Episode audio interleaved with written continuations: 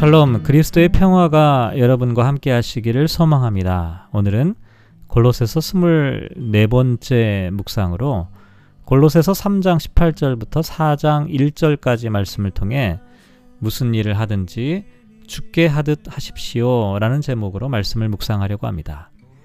먼저 성경 말씀을 봉독합니다.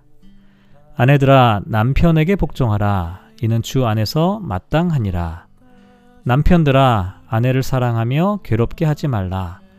자녀들아 모든 일에 부모에게 순종하라. 이는 주 안에서 기쁘게 하는 것이니라. 아비들아 너희 자녀를 노엽게 하지 말지니 낙심할까 미라. 종들아 모든 일에 육신의 상전들에게 순종하되 사람을 기쁘게 하는 자와 같이 눈가림만 하지 말고 오직 주를 두려워하여 성실한 마음으로 하라. 무슨 일을 하든지 마음을 다하여 죽게 하듯 하고 사람에게 하듯 하지 말라. 이는 기업의 상을 죽게 받을 줄 아나니 너희는 주 그리스도를 섬기느니라. 불의를 행하는 자는 불의의 보응을 받으리니 주는 사람을 외모로 취하심이 없느니라. 상전들아 의와 공평을 종들에게 베풀지니 너희에게도 하늘에 상전이 계심을 알지어다. 아멘. 바울은 골로새서 3장 18절부터 그리스도인의 가정 규범에 대하여 언급하고 있는데요. 이와 같은 가정 규범은 매우 가부장적인 시대적인 환경에서 주어진 것이고 특히 종과 상전이라는 계급적 구분이 더욱 더 이상 존재하지 않는 상황에서 보면 아주 생경하게 느껴지기도 하고 심지어 거부감을 갖는 경우도 있습니다. 근데 중요한 것은 바울이 말하려고 하는 그리스도인의 가정 규범의 원리가 무엇인지를 아는 것인데요. 바울은 앞서 17절에서 무엇을 하든지 말에나 일에나 다 주 예수의 이름으로 하고 그를 힘입어 하나님 아버지께 감사하라 이렇게 말하였습니다. 이것은 교회에서 예배를 드릴 때뿐만 아니라 일상생활에서도 그리고 가정에서도 주 예수의 이름으로 예수님이라면 어떻게 하셨을까를 생각하면서 행동하라는 뜻이었습니다. 그러면 어떻게 하는 것이 예수의 이름으로 행동하는 것일까요? 먼저 18절을 보면 아내들아 남편에게 복종하라 이는 주 안에서 마땅하니라 라고 말합니다. 여기서 복종한다라고 하는 것은 자발적인 순응을 의미하는데요.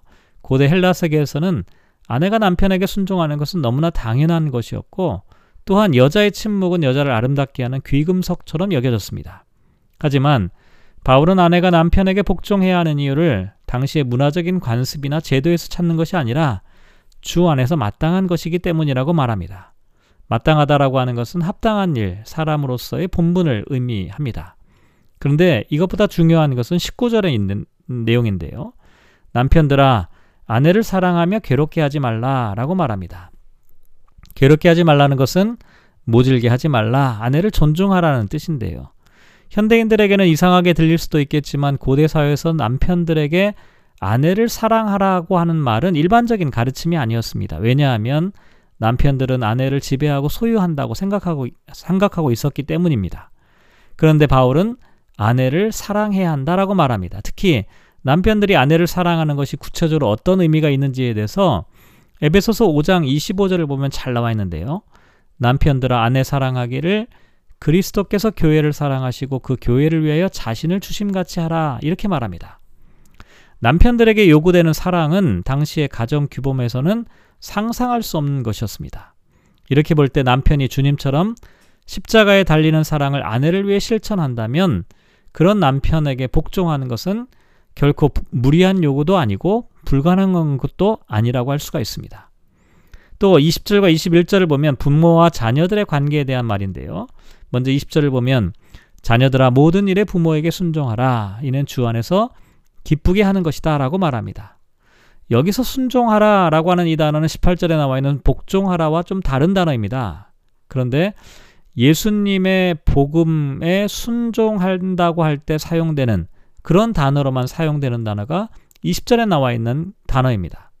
그러니까 어, 사람에게 순종하라는 의미로 사용되지 않던 이 단어를 사용하는 이유는 뭐냐면 이와 같은 순종이 마치 하나님께 대한 순종과 같은 의미를 갖고 있다라고 하는 뜻입니다. 다시 말해서 자녀들이 부모에게 순종하는 것은 하나님께 복종하는 것과 똑같은 의미로 받아들여질 수 있다라고 하는 것이죠. 또 이와 같은 순종이 주 안에서 기쁘게 하는 것이다라고 말합니다. 자녀들을 일방적인 훈육의 대상으로만 보는 것이 아니라 주님을 기쁘게 하는 일을 선택하는 사람이 되도록 권면하고 있는 것입니다.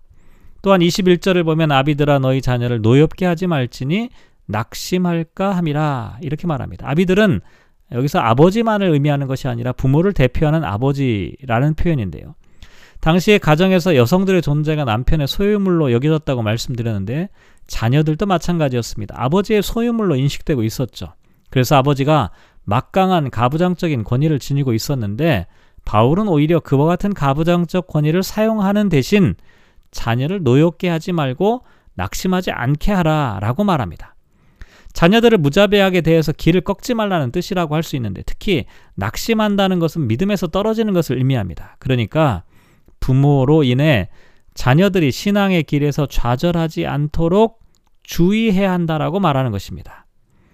22절부터는 종과 주인의 관계에 대한 권면인데요. 먼저 22절을 보면 종들아 모든 일에 육신의 상전들에게 순종하되 사람을 기쁘게 하는 자와 같이 눈가림만 하지 말고 오직 주를 두려워하여 성실한 마음을 하라고 말합니다.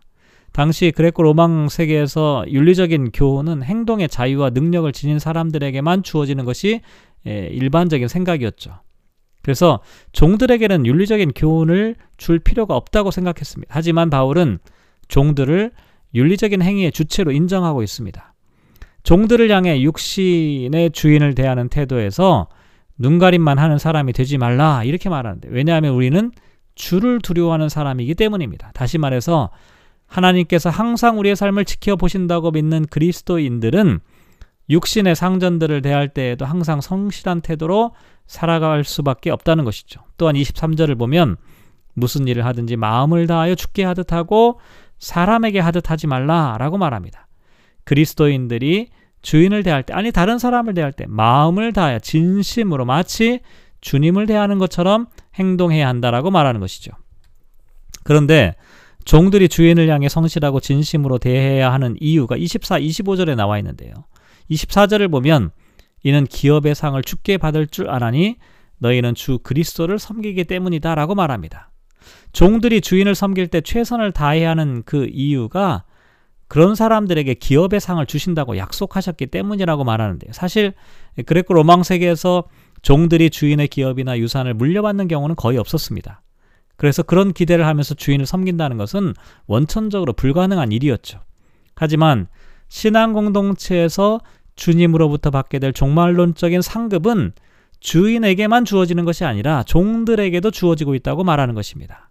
그래서 신앙 공동체 안에서 아직 종과 주인이라고 하는 사회적인 신분과 계급이 사라진 것은 아니지만 바울은 종들도 기업의 상을 받는다는 소망을 가질 수 있다는 점에서 주인과 다르지 않다라고 말하는 것이죠. 반면에 25절을 보면 불의를 행하는 자는 불의의 보응을 받으리니 주는 사람을 외모로 취하심이 없다라고 말합니다.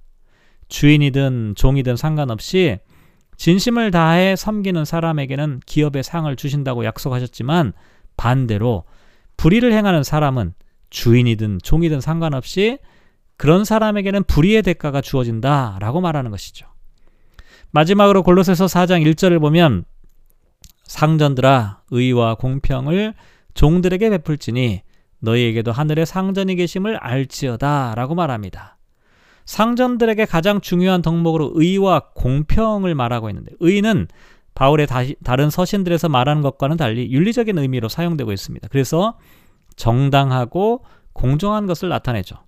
비록 사회적으로는 주인이 종을 향해 마음대로 할 수 있는 것처럼 보이지만 하늘에 계신 상전이신 하나님께서 모든 사람을 정당하고 공정하게 대하신, 대하신다는 것을 아는 사람이라면 아무리 나의 종이라 하더라도 정당하고 공정하게 대하지 않을 수가 없다는 것입니다.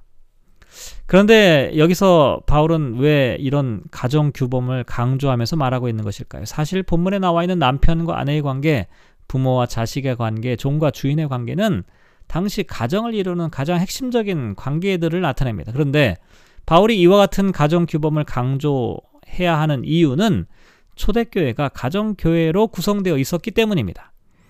가정이 무너지면 교회도 무너질 수밖에 없었던 상황에서 바울은 가정을 구성하는 각각의 관계가 바르게 성립되어질 수 있도록 하는 것이 매우 중요한 일이라고 어, 생각했던 것이죠. 오늘 말씀을 묵상하며 이렇게 기도하면 어떨까요? 아내로서 남편으로서 각각 주님을 믿는 사람으로서 합당한 본분을 다하게 하소서. 자녀로서 부모로서 각각 주님을 기쁘시게 하는 사람이 되게 하소서. 눈가림만 하는 사람이 아니라 무슨 일이든지 진심과 진실로 행하는 사람이 되게 하소서. 하늘에 계신 하나님 앞에서 부끄럼이 없는 사람이 되게 하소서. 사랑하는 성도 여러분, 오늘 말씀을 묵상하며 하루를 살아갑니다. 우리가 어떤 형편과 어떤 처지에 있든지 그것보다 더 중요한 것은 그 사람의 attitude입니다.